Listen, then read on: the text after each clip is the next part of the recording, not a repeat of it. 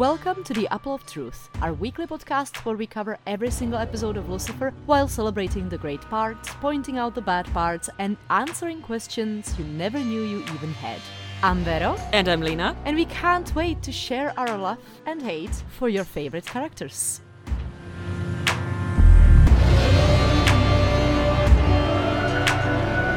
Today we're talking about season 5, episode 2 Lucifer, Lucifer, Lucifer, which apparently is a play on the Brady Bunch, her sister's shadow, because Jan Brady has an exclamation of Marcia, Marcia, Marcia in there. Since I have never seen the Brady Bunch, I have no idea if that is correct. Yeah, same. Also, I feel like there must be much more works of arts where somebody exclaims three times. Eh, anyhow.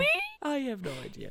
Tell us what it's about so we can get into it. This time around, not Lucifer is revealed to be Michael, whose initial plans to fuck up Lucifer's life changed into taking it completely over, but Chloe is her usual super self and totally sees through his games. Yay! And just like in the episode itself, I mostly cared about the main plot, which is weird for me. I also didn't cover the side plots. Uh, you have a note every now and then, but not very into that. Obsession of the week. So we had agreed that since Lucifer is in this episode for about what five seconds, we are going to go with somebody who looks like him but is not him. So we are doing Michael's obsession of the week, and I'm gonna go with Lucifer. I'm gonna count this as a win because I went with Lucifer's life. Yeah, well, he only attacks Lucifer's life because he wants to attack Lucifer himself. So yes, this is a win. Nice, which gives us Look at us go! One out of two is now in agreement, and thus we are back at our 50%, which is how we concluded last season. On our average. Yes. we, of course, also have the usual facts and funs. Let's get into this, and there are going to be some IMDb ones, probably in the bonus. Fifth time director Sherwin Shilati. Previous episode was all about Eve, two more to come. 13th writer Ildy Modrovich herself. Previous credit was Who the Nuking of Hell. Four more credits to come with her. The title is set by Michael, which gives us zero episode titles set by Lucifer. Can we count this as a Lucifer saying because it's technically the same actor and he is pretending to be Lucifer? No. Damn it. Although I would have fought you on this if he said it in character of Lucifer. But he didn't. And thus I you know. have no hill to stand on. Thus, I am not fighting you on that. But in my head, this is what happened. That is fine. The inner lining of not Lucifer's suit has a visible label with the letters S E R J. Search Custom Tailoring is a real full service tailor shop based in Burbank, California, with clientele ranging from TV and movie productions to private individuals. Michael never once acknowledges when people call him Lucifer. He merely responds with a statement or smiles.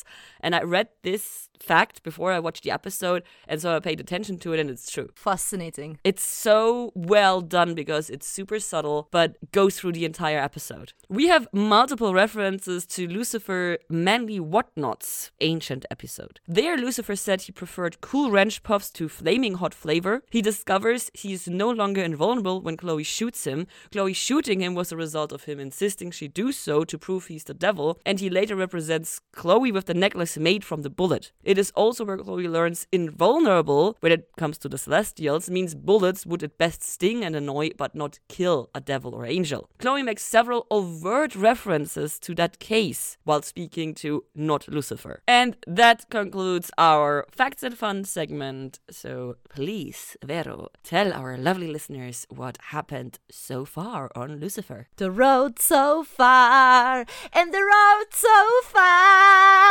No, oh, wrong show. Sorry, sorry. And we're in Dad's car. I don't know the lyrics. Okay, wrong show. Got it. So, yeah. Previously on Lucifer. Chloe is a gift from God. Ames and Linda had their baby, which nearly got killed by demons. Ella is being left out of everything. Maze is also left behind, but at least people pay attention to her. Dan is on his way to healing. Lucy decided to do the responsible thing and go look after Hell, but did tell Chloe that she was always the one. Chloe nearly died during a case and got saved by someone who looks like Lucy but is not Lucy. So much tension. And we open this episode with an actual cold open, which very rarely happens, and a very, very good song, I have to say, called By Tempos. We watch this astronaut, somebody in a spacesuit, walking into a dome, and I have to say, I admit the misdirection, the double misdirection was so damn good that I wa- fully fell for both of them. The fact that we're in space and the fact that the first person is gonna kill the sleeping person, both the cases, I was like completely on board. I was absolutely not on board that we're in space, but I saw the Space Odyssey references because the tunnel looks exactly like it and everything. It's True, true. framing the, the the way it is shot and everything. Just like you, I was sure that they were gonna stab the sleeping person, but then it's like, okay, not the expected use of a knife but okay. And then she bites into the apple right there. And I'm like, why? Why would you eat your stolen food right there? Especially an apple, which is loud as fuck, where the person you're stealing from is sleeping. What are the chances that she put them to sleep with some sleeping pills or something like that? No. And so she knew that they won't wake up? No? No. Okay. Because later on we learned that she often stole food, so I expect her to be way more competent at stealing and then enjoying the food, not while standing over the fucking sleeping person. If she were competent at doing it, they probably wouldn't know that she was the one doing it. Eh, with only five suspects, it's easy to find out, I guess. And then, of course, the actual murder knife shows up, which is the identical knife. So, very, very well done. And I was very happy that the knife is a murder knife after all. Yeah. I ooh, just loved the misdirection. And it already set up this episode for being fun. And I really appreciated the shooting, as you mentioned, the references to Space Odyssey and stuff. Very cool. We can jump right in to our main plot line this week. Does the music that is playing in that beginning of the precinct scene, does it have a name? No, it does not. Shame. Unfortunately. Because it was making me so stressed out. It was very good. Chloe is running around looking for Lucifer, and oh, I was like, ah, okay. yeah, there should have been a song called Where's Lucifer? yeah, and I was hoping that maybe you would tell me. Unfortunately, no. Chloe is indeed running around the precinct and looking for Lucifer. While Chloe is running around the precinct, Ella approaches her, and since nobody told Ella that Lucifer is back, she of course assumes Chloe is having some kind of mental breakdown and seeing Lucifer when he's not actually there. Good assumption. And I was very angry that no one told Ella that he's back because she has been very vocal that she has a hard time with him just mm, leaving. Mm. And, you know, she has a point. Nobody told her he's leaving, so why would anybody tell her he's back? Yeah, and I'm very angry with the continued ignorance Ella is being shown by both the writers and the Characters. friends and Yeah. co-workers that she supposedly mm. has. Yeah. But speaking of the writing, Chloe going, well, he's been through pause, pause, pause. Hell, thank you. Thank you. Thank you. There there is numerous of remarks like this and they're all absolutely excellent. I fucking love it. Ah. Also, kind of the point. Again, we know this is not Lucy. Would the not Lucy know he should text Ella? Or if actual real Lucifer would be back, would he actually text Ella? because of the events in Boo Normal, yes, Lucifer would reply to the dancing parakeet. Right? So I think this is yet another further proof of catch on, people. This is not how Lucifer behaves. This is not Lucifer. And since we know that Lucifer is not Lucifer, when we go over into the penthouse and we hear him practice But- being Lucifer, and then the camera pans and we see But not just a but, but he is artfully positioned with careful placement of each limbs so that certain limbs are not visible.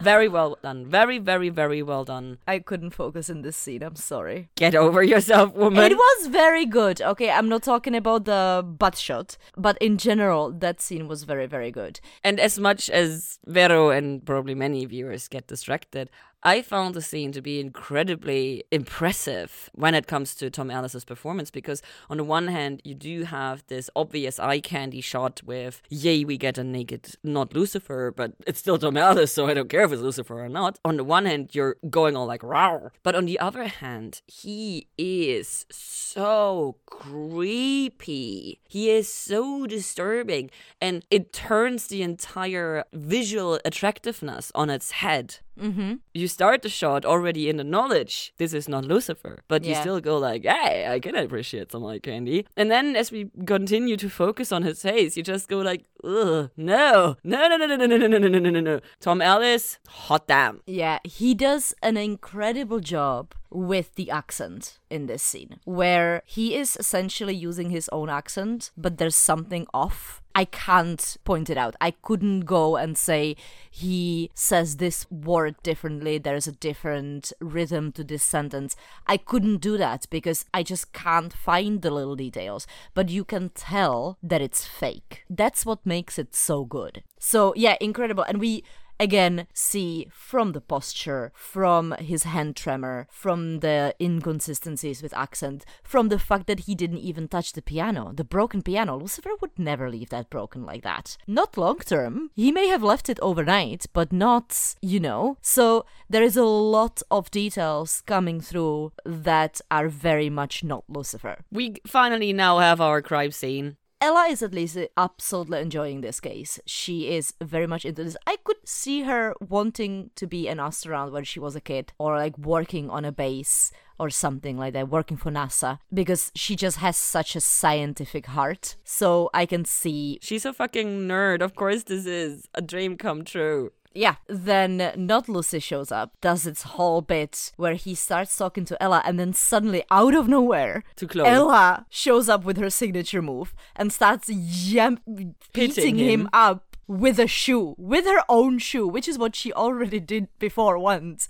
And I loved it then, and I'm loving it again because back then she did it to her own brother. This move from Ella just proves again how much she is actually attached to Lucifer and how much she loves him, how much of a family she thinks of him. She considers him her brother, yes. Then Lucifer just outright lies to her. And it was perfectly done because this is what was bound to happen that Ella references the lie that Chloe and Maze have been telling her. And you can see in Chloe's face the expectancy of, oh my god, this is now gonna come out and he's gonna talk about hell and blah blah blah. And then he just easily goes along with it. Mm-hmm. And her face shifts instantly Yes. to, wait a moment, something's weird. Yeah, because Lucifer, I can imagine him starting genuinely talking about hell, not even reacting to the fact that she said Florida. He would just straight on go to, I was in hell, now I'm back, or something in that sense. He wouldn't have an issue doing that. And, you know, a lot of people refer to Florida as hell.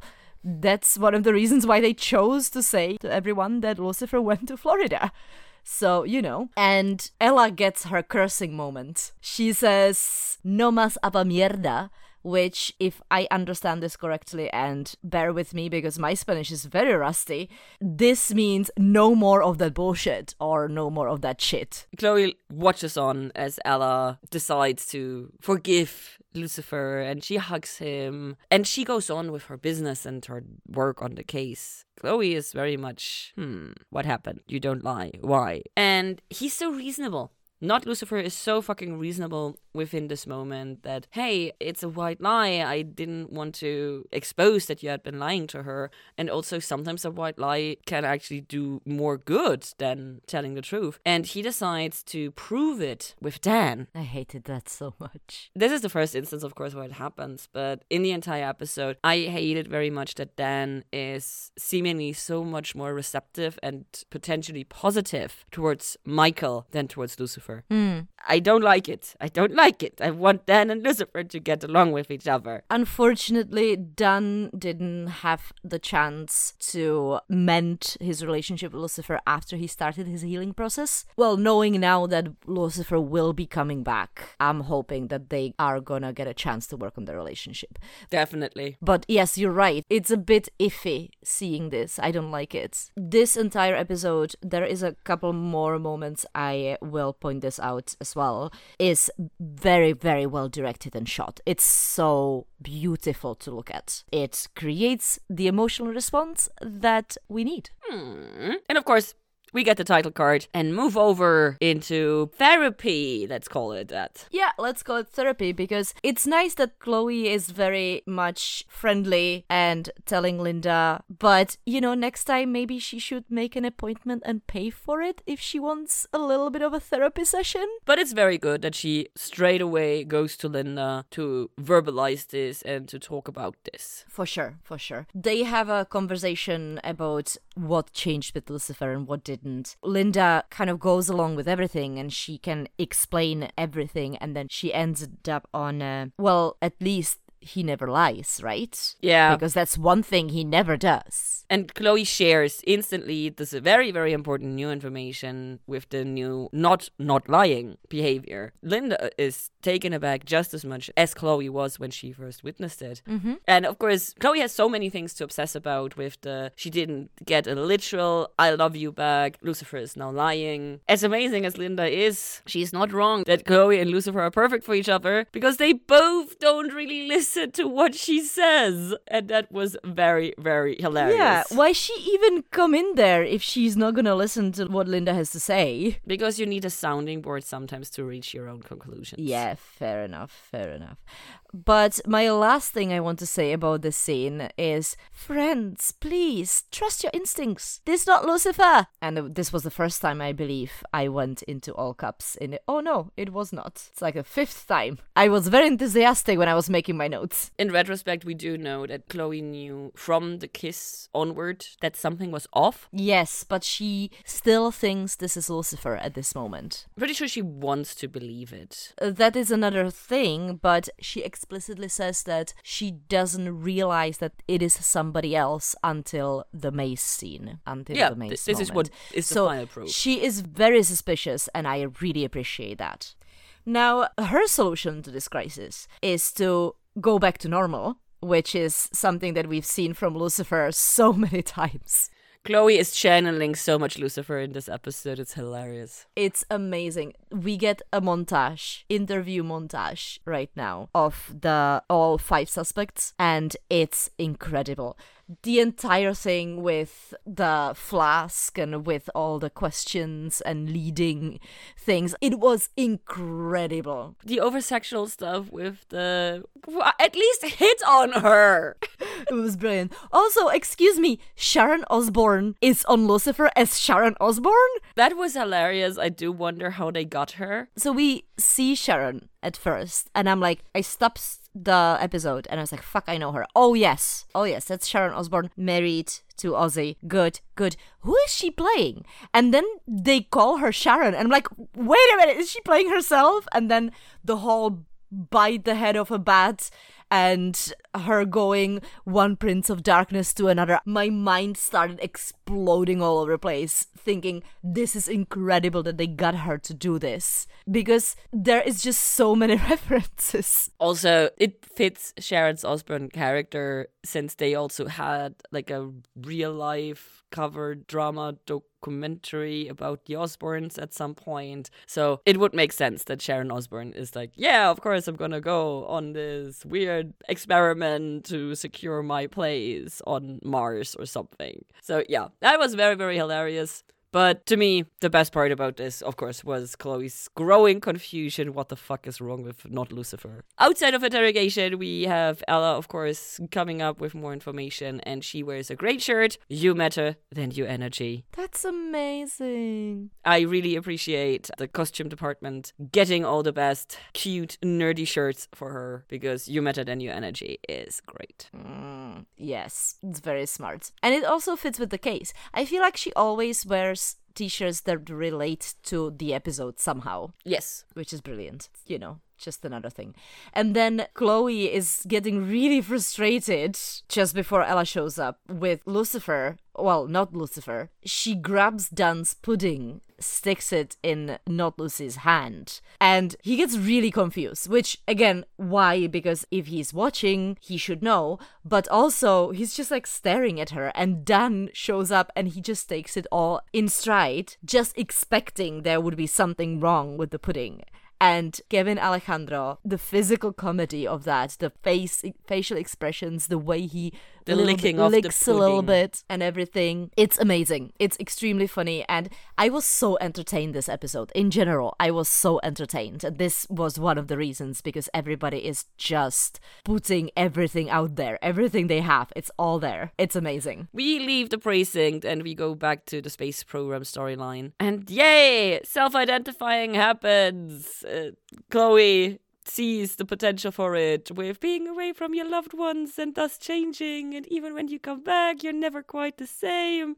It's very, very well done. Her Yeah. watching Not Lucy through all of this was very entertaining. my note was ah time to project Yeah. so yeah here we are the inevitable is happening but then she gets thrown off all over again and he stops her on the staircase and does this whole speech i'm not sure if this is just because i knew that this is not lucifer already it made me feel so you know it's like he's going for something and it's just a sliver off. And it makes you feel so uncomfortable. It made me feel so uncomfortable watching this. While also he was saying such nice words but they just sounded extremely fake and flat. But yeah that's all i have on this scene anyway. We go back into the penthouse. When the elevator door opens, we see this tilted stance that has been hinted towards throughout the first part of this episode. And now he has a very, very prominent, like the shoulder is very high up. When you do this on a rewatch, you notice in other shots that his head is usually tilted in a certain position. He always presents himself in some way of a twisted bodily posture. It's very creepy, it's very effective. And so he comes inside and, of course, gets wailed on by Maze, who is very, very angry that he went home without her. And that just breaks my heart. Yeah. Maze is being extremely emotional and she takes Michael down and we get the reveal that this is Michael and we get the accent. I mean, obviously, Michael isn't aware of that because I'm pretty sure that his weird posture and everything also is part of his self actualization. Yeah, he's got a chip on his shoulder. Yeah, I mean, this is something more than just a chip on your shoulder. Like his wings that he now reveals to Maze also seem a bit off. So I do wonder was he hurt in the rebellion and the fight against Lucifer? Is this why he hates Lucifer so much? Was he hurt during something else? Is the potential wound part of something that he is imagining? Probably gonna learn more about this as this goes on. But most importantly, he reveals his wings and we see that they are not white like Lucifer's, but they are dark Anyway, we do get a massive exposition dump in this scene. which includes the title drop. Exactly. Michael's talking to Maze about what happened after Lucifer went to hell. In my humble opinion, I think that Maze is correct and he was jealous, and that is the reason why he decided to go after Lucifer's life. But, you know, he has different words for it. He seems to have very full formed thoughts on every single thing that exists. He is getting very annoying, and of course, that is the point of this character. So I very much appreciate everything that's been said in this. And then he says this thing, you know, Maze listens to him and she chimes in here and there, but then he says a sentence that I think is a first hint of Maze not really being uh, on uh, kind of in with the plan. He says maybe even break a few, as in break a few of Lucifer's toys, which would imply that he would try to hurt one of Maze's friends. Yeah, but she still goes along with it in the end, and we're gonna have to talk about this. But before we get that far, she points out to him that Chloe is smart and that Chloe is going to figure him out, and so that his plan won't work. And then he changes his approach and tries to reel her into his shenanigans, and she agrees. Yeah. She agrees to help him, and I was very upset with this because Maze is friends with all of these people. Maze is very close friends with Linda, and she was very close with Chloe, and she cares a lot about Trixie. So these three people are like the minimum of people that she should be caring about. She also cares quite a lot about Dan by now, I'd say. But not as overtly. Well, of course. When I go to the minimum, then Linda and Trixie are like the core, then comes Chloe, and then comes Dan, and then long long time comes nothing. Pretty much, yeah. I was very angry with her agreeing this quickly and easily to this because this is endangering her friends. And the only reason that I could come up with that made this make sense is that Maze is doing this to Chloe because Chloe broke up with her last episode. Yes. And I hate this because this is petty revenge. Of course it is. It's Maze. I feel like they are going to try to shoehorn this in. I personally don't have that much of an issue with her being convinced so quickly because we've known Maze to be very much driven by her own emotions and she is feeling very strongly about what happened. She has been left behind by Lucifer, but I think this is just her misplacing her anger at Eve and Chloe. She's being led astray by her own emotions and thus grasping at Michael, offering an easy way to lash out. However, it's getting a little annoying that this is a thing that keeps happening to her, and she never seems to learn. Yeah. She always seems to kind of go back from it for a little bit and do better and be better, and then she falls right back into it. And Chloe does the same thing to her later on so easily, and I don't like that. Yeah, because on the one hand, it is repetitive writing, which is annoying, and on the other hand, it is no character development, which is also annoying. Mm. So we'll see where it goes. I'm good with accepting it in this moment because the breakup with Chloe was a very emotional last episode and was so recent. So Yeah. this is why I can get on board with this in this instant. But like you said, this is getting repetitive. This is getting annoying. This needs to evolve. Exactly. So we'll see how it's gonna go in the future. And if it doesn't evolve, you'll be here hearing us complaining about it. Yep. Speaking of complaining, can I continue my complaining in our very short Lux scene? Yes, I will just lead you into the complaints with a song that is playing in the background by Robert Edwards and other various artists called Are You Ready? And I was not ready for Amenadiel not to recognize Michael as Michael because, yes, Lucifer and Michael are twins, but also they all grew up together throughout millennia, and it hasn't been that long for Amenadiel that he's seen Michael. Yeah. And so this annoyed the shit out of me. And later in the episode, it's referenced that it actually didn't take him as long as usual to figure out that Michael was playing him, which makes it even worse to me. Mm-hmm. So I hated this. To me, watching this scene, Michael seems to be master of misdirection. So every single time somebody gets closer or gets on the right trail, he throws them off by saying something to them that we learn later is drawing out their own fears, which completely distracts them from their train of thoughts, which is exactly what happens with Amenadiel here, where he goes, This is not what Lucifer would do. What what and you can see him go through the interaction and catching up and Michael immediately starts talking about Charlie, you know? So and suddenly Amenadiel is completely distracted, drops everything and doesn't even think about it twice until Linda brings it up again. Straps his son onto his chest and never lets him go again. Which That is such an. Ames move. But he actually raised a really good point that basically he Michael is drawing out fears and using it to distract people from noticing when something is off. And since Michael is relying on fear, it also makes sense that he doesn't have enough emotional empathy to use the information he has about Lucifer's life to extrapolate from it to parts that he didn't know about because he knows enough about Lucifer for the one-on-one interaction with Amenadiel, with Chloe, and like normal people. But he doesn't have enough emotional intelligence, and the fear approach doesn't work to extrapolate how to behave working as Lucifer because he has never seen Lucifer work, which is why he has to fall back onto his normal behaviors, which makes him so off. See, thank you. That makes me feel so much better. Thank you. This is the solution I was looking for. Nothing else in Lux except complain, complain, complain, solution, explanation, complain. Yay! Beautiful. It is time for stakeout. I did not expect the way the scene unfolds. I was expecting like proper time spent together in the car, more conversation, more misleading, more fear, more skeptical, Chloe, yada yada yada. But no, instead, we get a fucking high speed car chase in an unmarked car with no sirens, no backup, no anything. And I'm like, Chloe, what you doing, girl? I know, right? First, why would Michael even scream at the guy like this? Why wouldn't Chloe get out of the car and instead just shout back at the guy again out of the window? Second note, we have a song called Warrior by Las Palmas that starts playing for the car chase.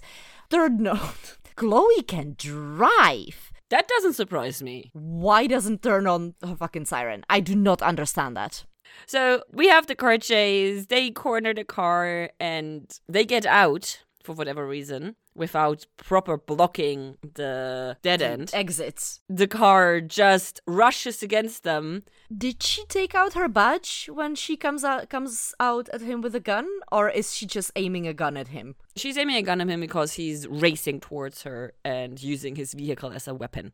She shoots him in the shoulder, which is nice shot, Chloe. Definitely intentional. Michael realizes, whoopsie, we're gonna get hit, and he cradles her against himself. And he's being very smart about this because he cradles her head in the nook of his neck so that she can't see his wings. That was one thing that I was like, did she get to see the wings or not? He has his hand on the back of her head and really folds her He is definitely into. trying to hide it from her. Yes, but f- one, the shot of them flying over the car is one of the most beautiful things in this entire episode. Really well done. It's really, really well done. It's gorgeous. Two, it looks like it, but I was kind of hoping that she would cope. Look, just a little peek, and that would kind of help her in the assumptions, support her decisions that henceforth. It does not technically happen, but I would have loved for this to be a part of the I like Michael being competent because, I Oh, mean, yeah. let's face it, so far he hasn't been the most competent one. Eh, at times. Like he's a Yeah. very good liar. Yeah, but at times he's also been very incompetent. So it's nice to see him acting smartly. But they have this look at each other and Chloe gives him the sweetest smile at the end of the scene. And I'm just so angry that this is not Lucifer. It's just like, why don't he doesn't deserve that smile? Go away, stop it. Mm-hmm. Let's just move on from this so it doesn't hurt us anymore. To prove our notes that Chloe should have put on a fucking siren or take out her badge, apparently this guy thought that Michael and Chloe were repo people. Yep, because apparently shouting LAPD was not enough of a clue for him. He probably didn't hear her, to be honest. She was loud enough, seriously. Yes, but random dude screams at him from a car across the road. I would stop listening to anything else they have to say as well. So I don't really blame him. The whole backstory of the crime gets starting with, oh, his Judy, and there was an affair going, and yada, yada, yada. And let's just say, I didn't care. Because why? I didn't even know, make a note out of that. But what I did care about was, you'll never be Ryan Gosling, by the way. That was hilarious. Because the jacket and the driving obviously is a drive reference. A great movie with Ryan Gosling. If you haven't seen it, watch it. Yes, watch it. We get a moment in the interrogation where Michael and Chloe are actually vibing, and I hated that. I hated that with my entire being. It was. Ugh. I actually then- was like, see, this is what you could have if you weren't an asshole. Yes. So I actually liked having this moment so that in retrospect I can go, Michael, you fucking idiot. If you weren't an asshole, you could have good things like this moment. Could he though? Yeah. Oh yeah, actu- you're right. Yeah, yeah. If you look at it back, she actually doesn't know that he's not Lucifer yet. Technically, she's just slightly off. You know? Yeah. Yep. You're right. You're right. And when you're right, you're right. we get out of the interrogation room and see Michael just standing in the precinct and just staring in front of himself. Just standing there and then approaching. And then approaches, "What you doing?" So good. And Michael's like, eh, Nothing, just standing here. No, I'm literally doing nothing. And this is the difference between Michael and Lucifer. Michael, clearly, this is his safe zone. He is very able to just stand around, do literally nothing. Lucifer, no. Can't. He cannot sit still for one second. He cannot stand still without there being a reason for him to stand there. Yeah. So Danielle is so right on the money. Chloe shows up and ta-da, we have a free evening for herself and so-called Lucifer. And I totally didn't get that this was an invitation to dinner from Michael. Did you? As in, did you not realize that he wants her to come over? Yeah. I did actually, because he says, Okay. I'm gonna be all by my lonesome having dinner. And yes, like an appropriate reaction would be, "Mhm, yeah, have fun. I'm sure you'll think of something and walk away. But you know, in this moment, because Chloe is actually waiting for something to happen. But she asks then, then if that was an invitation because Yes. she also isn't sure. Yes, and so because it's not feel- very straightforward. You're right. To close up this precinct scene, though, I want to point out that this is where I finally noticed that Chloe is wearing the bullet necklace. Oh, I didn't notice until they pointed out. I don't know if it's visible beforehand, but here it was very prominent to me, and I was like, "Oh, she's still wearing it." Oh my god, it's gonna be horrible, right? Of course, I was right that it's gonna be horrible.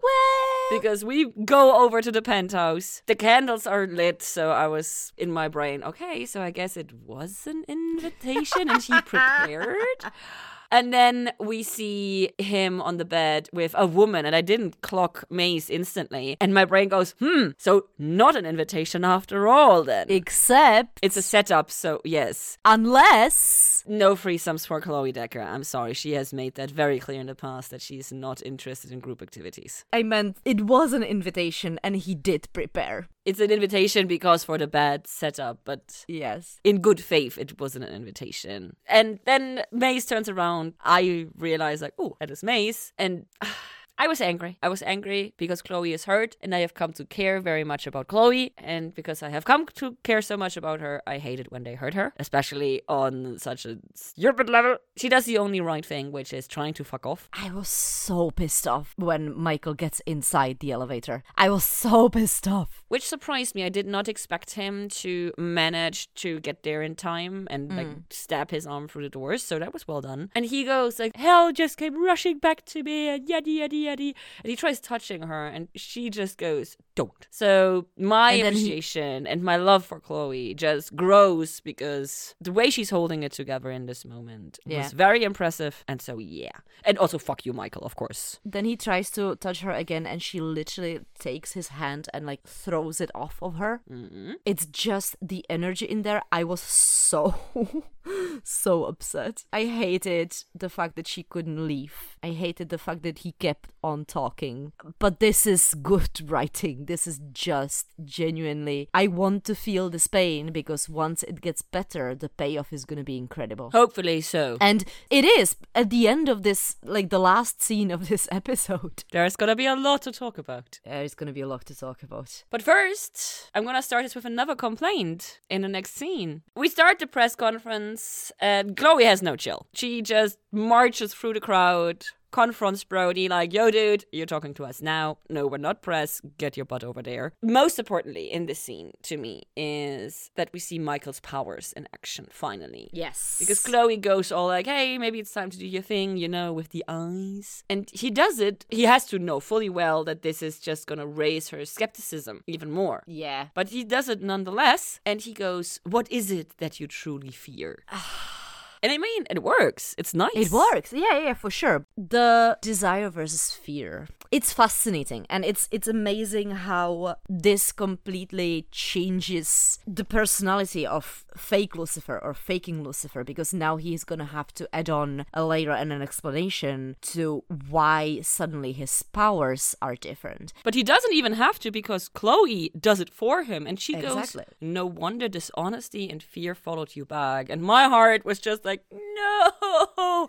Retrospect, she already knew can't be Lucifer, but my heart still went aw. Also, Michael seems genuinely affected by Chloe being this understanding with him and the power and everything. Yeah. So I was wondering because later on he's like, hmm, maybe I'm not going to destroy his life. Maybe I'm going to take it over. This is, I think, the first step where he starts considering this. Yeah, that it is. Since the next scene is Lux, I assume we have a song. Indeed, we do. It's by Freya Nyberg. I am probably butchering the pronunciation, so I'm sorry for that. And it's called Feels So Good. Well, bad title for this moment because Amenadiel is not feeling good. But he found a workable solution to fix his fear about Charlie by simply never letting him out of his sight ever. It's not a great solution. Let's put that out in the open. I love that Linda is very centered in this moment and in general in this episode. Again, we have seen her kind of going through the beginning of motherhood and we didn't have much of her in focus last week. So it's kind of nice to see her more focused on what's happening around her and recognizing that there's something wrong happening with Amenadiel and addressing it immediately. It's nice to have competent Linda back and not hyper focus helicopter parent Linda. Exactly. Which brings us to the fact that Amenadiel tells her why he's being this way, and you know how sharing information actually works in your favor. He actually ends up realizing after she says, Let's not let our fears get the best of us. And in that moment, Amenadiel realizes what this is about. You're absolutely right, but I didn't realize it. But now that Oh, you pointed know? out, it makes perfect sense. Thank you. Yes, because he does this double take. It's just like, oh shit, you're talking about fears. And I was terrified, and it is all about fears. And Lucifer's lying. he focused on her sharing the information that Lucifer now lies, not on the let's not let fear. But you're absolutely right. This is the big blinking red warning word like fear. Mm-hmm. Lucifer looks like Lucifer. Fear isn't Lucifer. Hey Michael. Wee. Yeah, exactly. so the combination, the fact that they share what is happening with each other, Yeah, helps them solve this. exactly. It's lovely seeing this. Communication for the win. We've said it so many times. Talk to your therapist, even if your therapist is the mother of your child. Just talk to your friends at least and listen to your friends. Talk to somebody, is the point of this. But now we have to go into the precinct.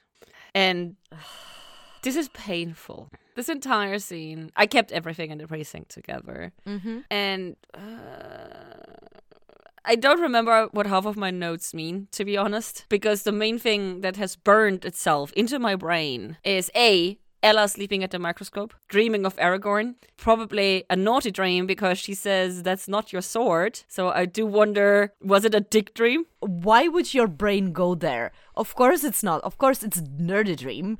That is my opinion. That might be your opinion. What reason, but possibly, could you have in a nerdy dream to tell Aragorn that that's not your sword? I don't know. Maybe they're going into battle. And Aragorn would take the wrong weapon? I don't think so. Well, maybe you don't think so, but why not? That's not the point. It's the dream. I'm not, I don't want to argue about this because my mind did not go there whatsoever.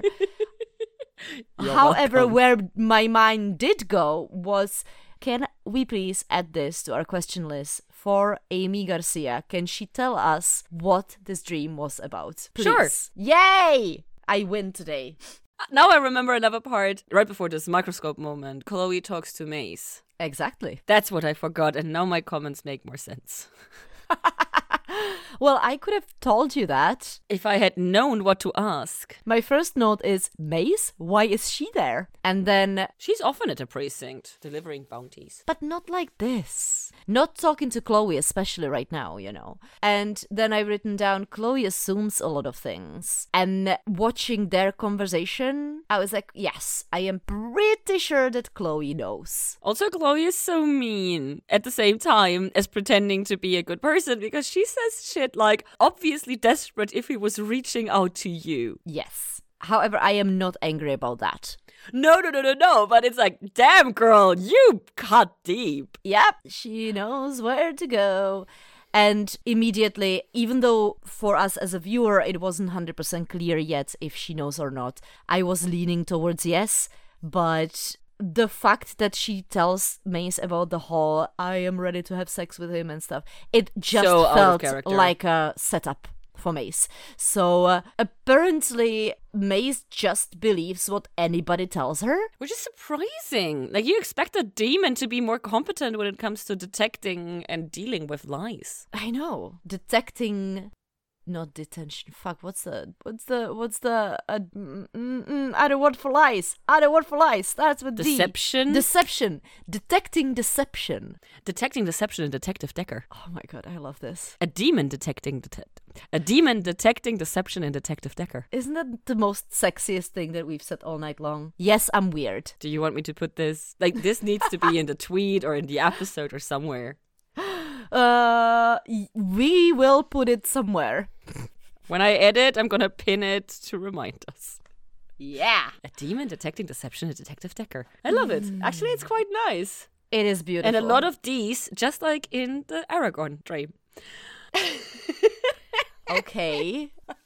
well, speaking of the Aragorn again, heading right back through the lab and through the dream into a coffee break. Which made me so uncomfortable. Oh my god. Oh god. For this we get a song that Ooh. ended up being my favorite and the centerpiece of my Devils in the Music called When I Get My Hands on You, I just threw up in my mouth.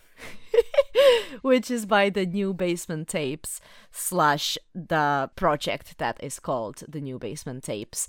But actually written by, well, the lyrics are by Bob Dylan. And if you want to know how that's Gasp. possible, Google or listen to my Devils in the Music. Be lazy. Become a patron. I'm sorry. Chloe is so good in this scene. It's so good. But only because Michael is so awkward. He has no idea what hits him. See, see, Michael has to be a virgin. He is so uncomfortable and has no idea what he's doing. But he likes what's happening.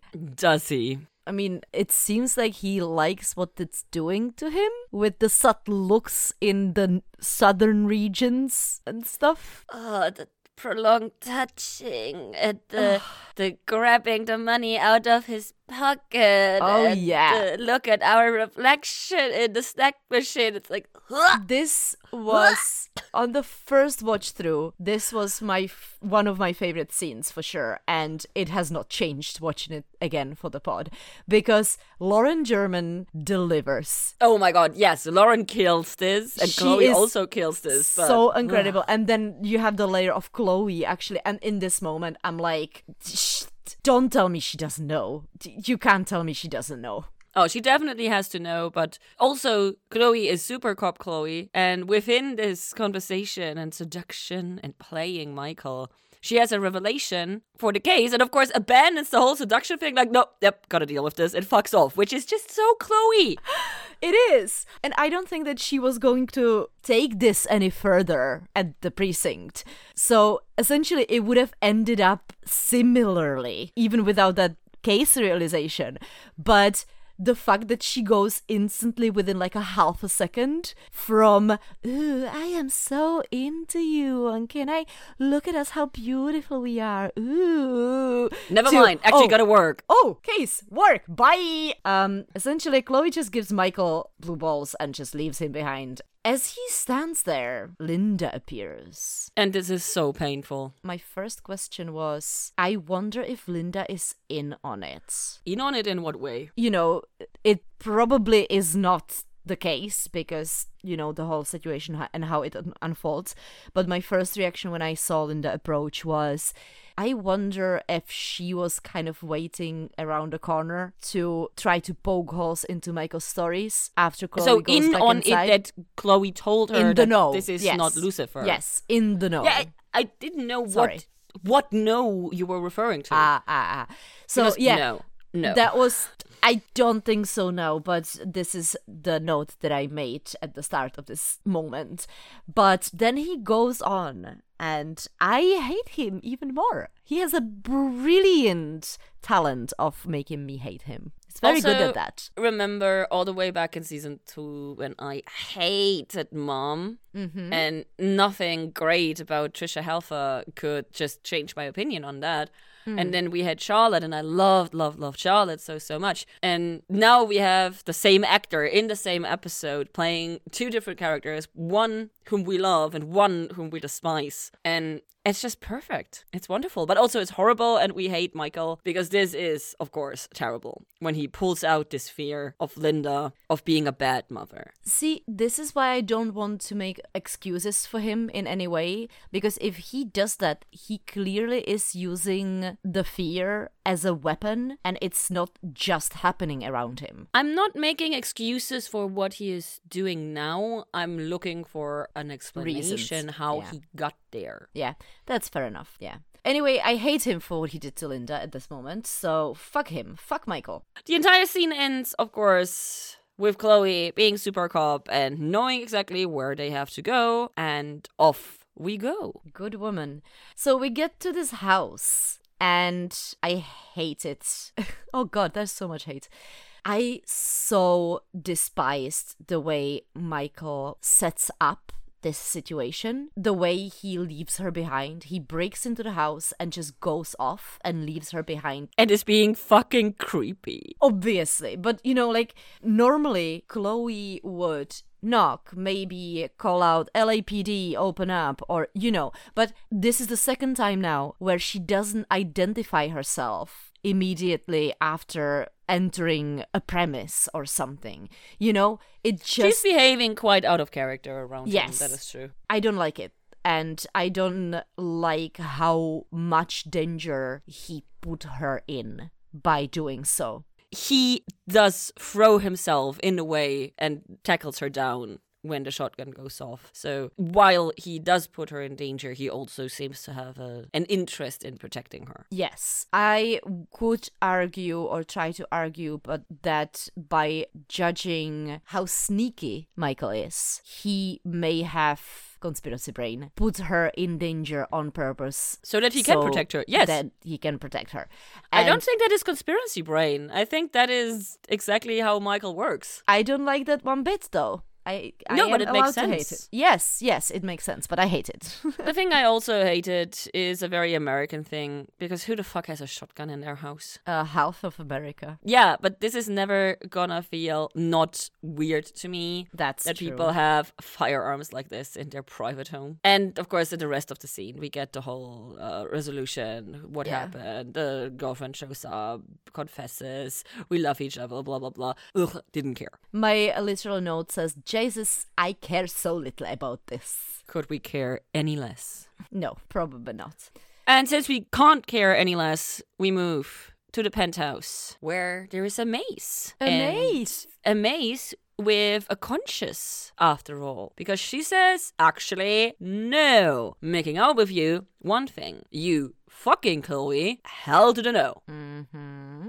And Michael goes all out with, well, nice of you to stop by, but actually, I'm gonna stay and I'm gonna take Lucifer's fucking life. And this is why I went with Lucifer's life as the obsession and not Lucifer, because he is so intensely uh, occupied with Lucifer's life. Yes, yes. For different reasons. At the start, it is to lure Lucifer out. At the end, is just for the sake of taking it for himself. Exactly. Both of which extremely selfish and extremely stupid. Yes, definitely. From uh, my notes, obviously, I was very upset about the situation, but we've said it a few times smartly done taking Maze down like that. I was surprised it was so easy.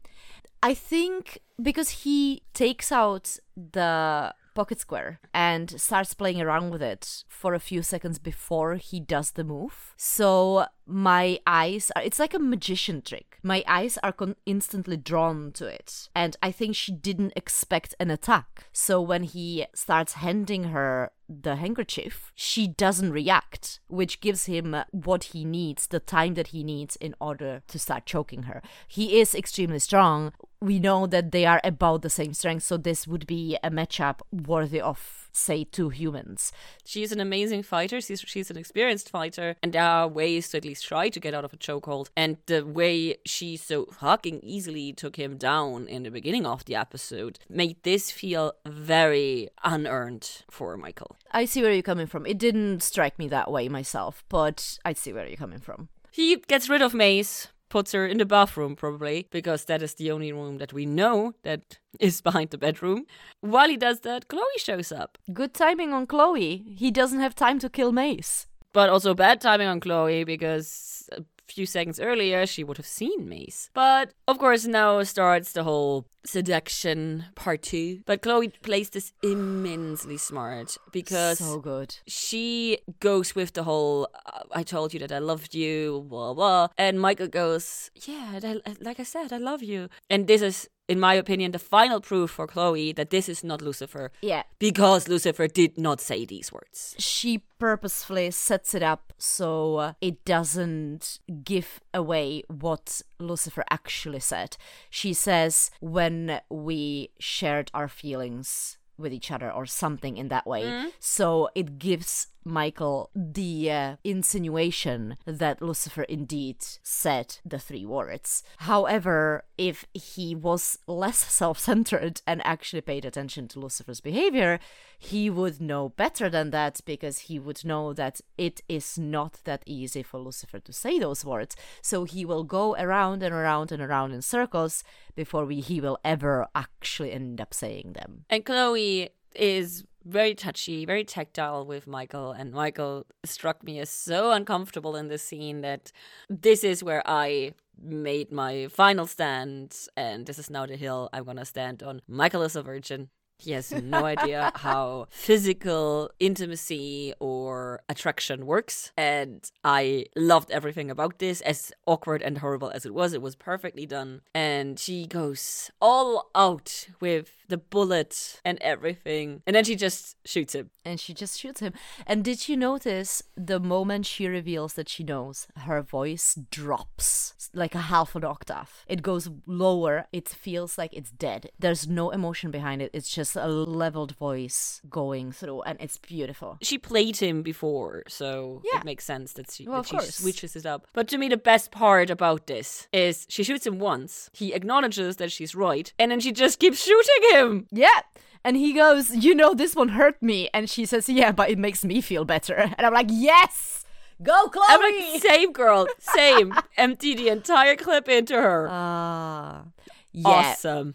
But then the first of two mistakes happens mm. in this episode, and that is that Chloe says, You are no Lucifer, which takes Michael back. And this is, in my opinion, where he decides to tell her that she is a gift from God. Because Yeah. I am willing to believe that he was ready to let this go and maybe retreat back to heaven and maybe not say anything, you know, give her this victory. No, no, no. He would not have given her this victory, but it would not have felt as much of a loss. But now she's slighting him. Yes, that's well said. She's doing the one thing that he cannot let go, which is compare Comparing. him to Lucifer and have him not come out on top. Yes. Which in this moment kind of makes sense, but it gets reconfirmed by the conversation that he has in the next scene. The one last thing about this scene, I was kind of surprised that he just leaves when she asks him to because Chloe really doesn't have any leverage. I love that he just leaves one floor down because I was also like, okay, he's just leaving.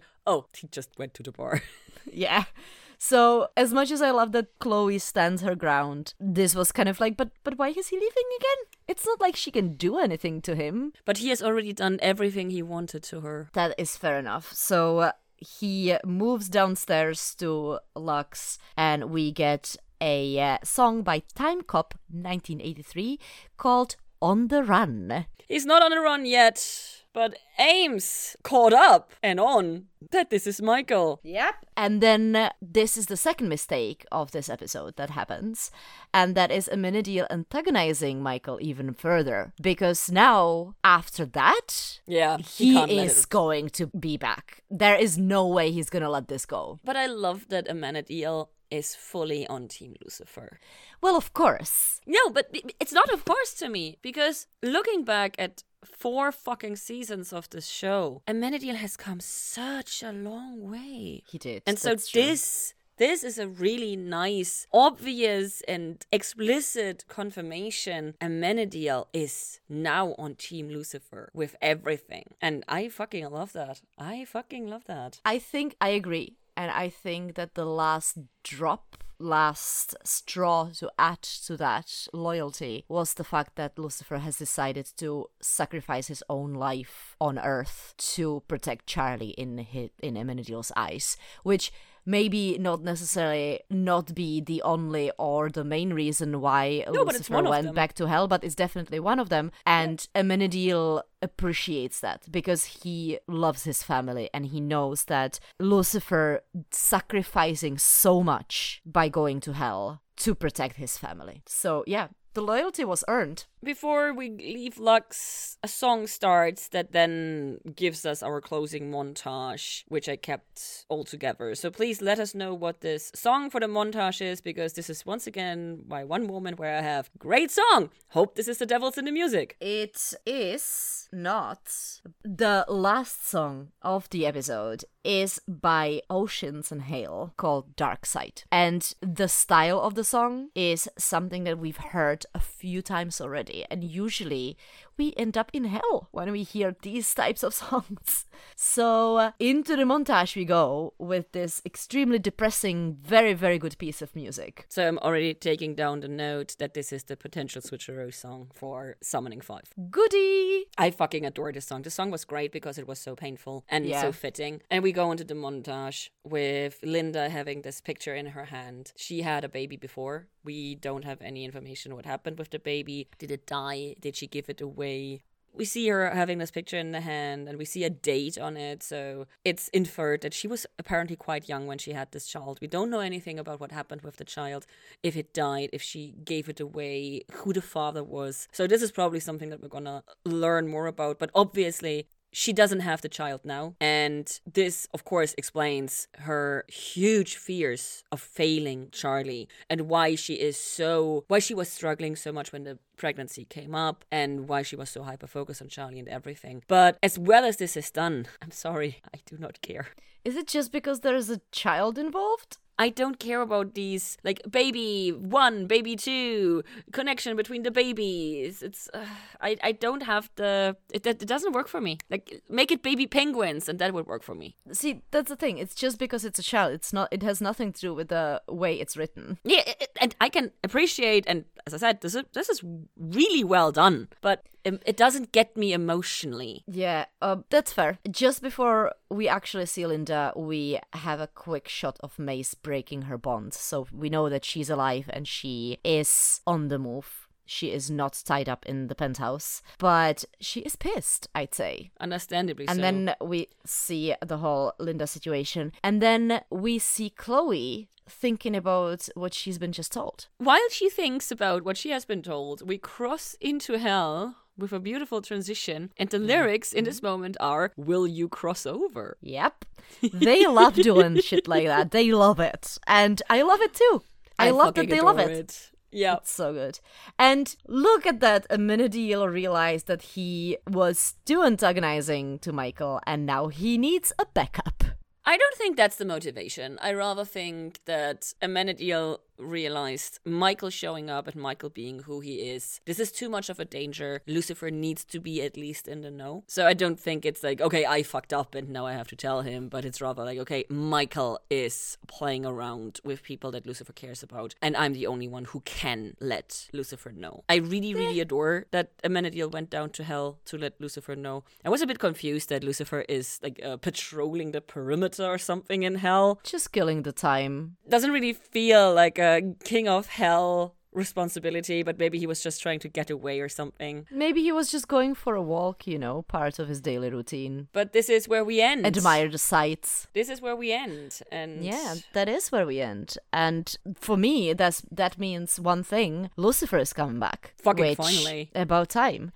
So, uh, as we've mentioned repeatedly, I did not have any interest whatsoever in the case of the week. You know, there was the obvious parallel thing, and there were some really beautiful shots that came with the case of the week that I loved. But to point out what I was really interested in was the introduction of the villain of the season, presumably, Michael. I had loads of fun, and we've talked about this.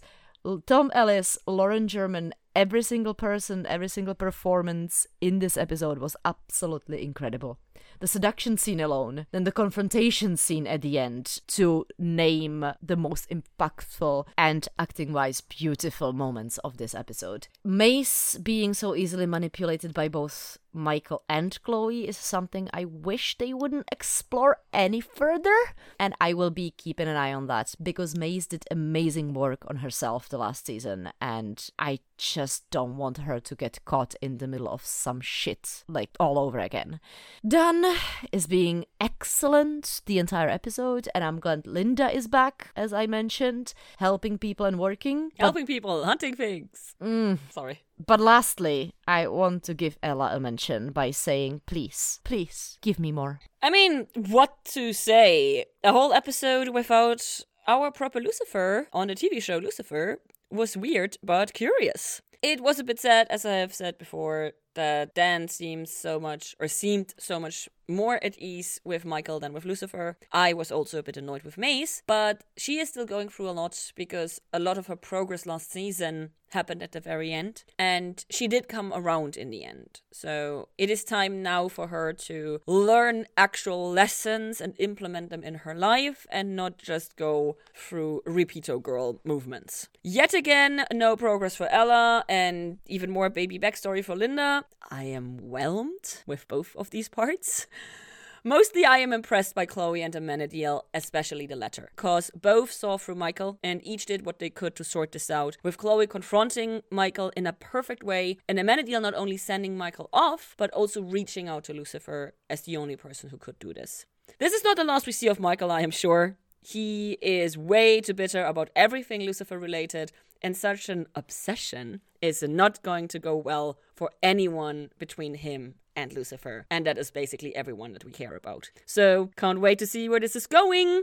And with this, we say thank you for listening. Please find us on our various social media. We love interacting with you, either over there or when you send us emails to lucifer at taot-podcast.com. If you want to get even more personal and have secret chats with us on our exclusive Discord server, you can join our Patreon at patreon.com slash TAOT podcast. We have a whole bunch of different rewards, such as early release, merch, and hours of bonus content. Yes, hours. If that sounds like too much pressure, you can help the show by leaving positive iTunes reviews. They really do help. Or telling all your friends about us because nothing beats a personal recommendation. Thank, Thank you. Bye. Bye.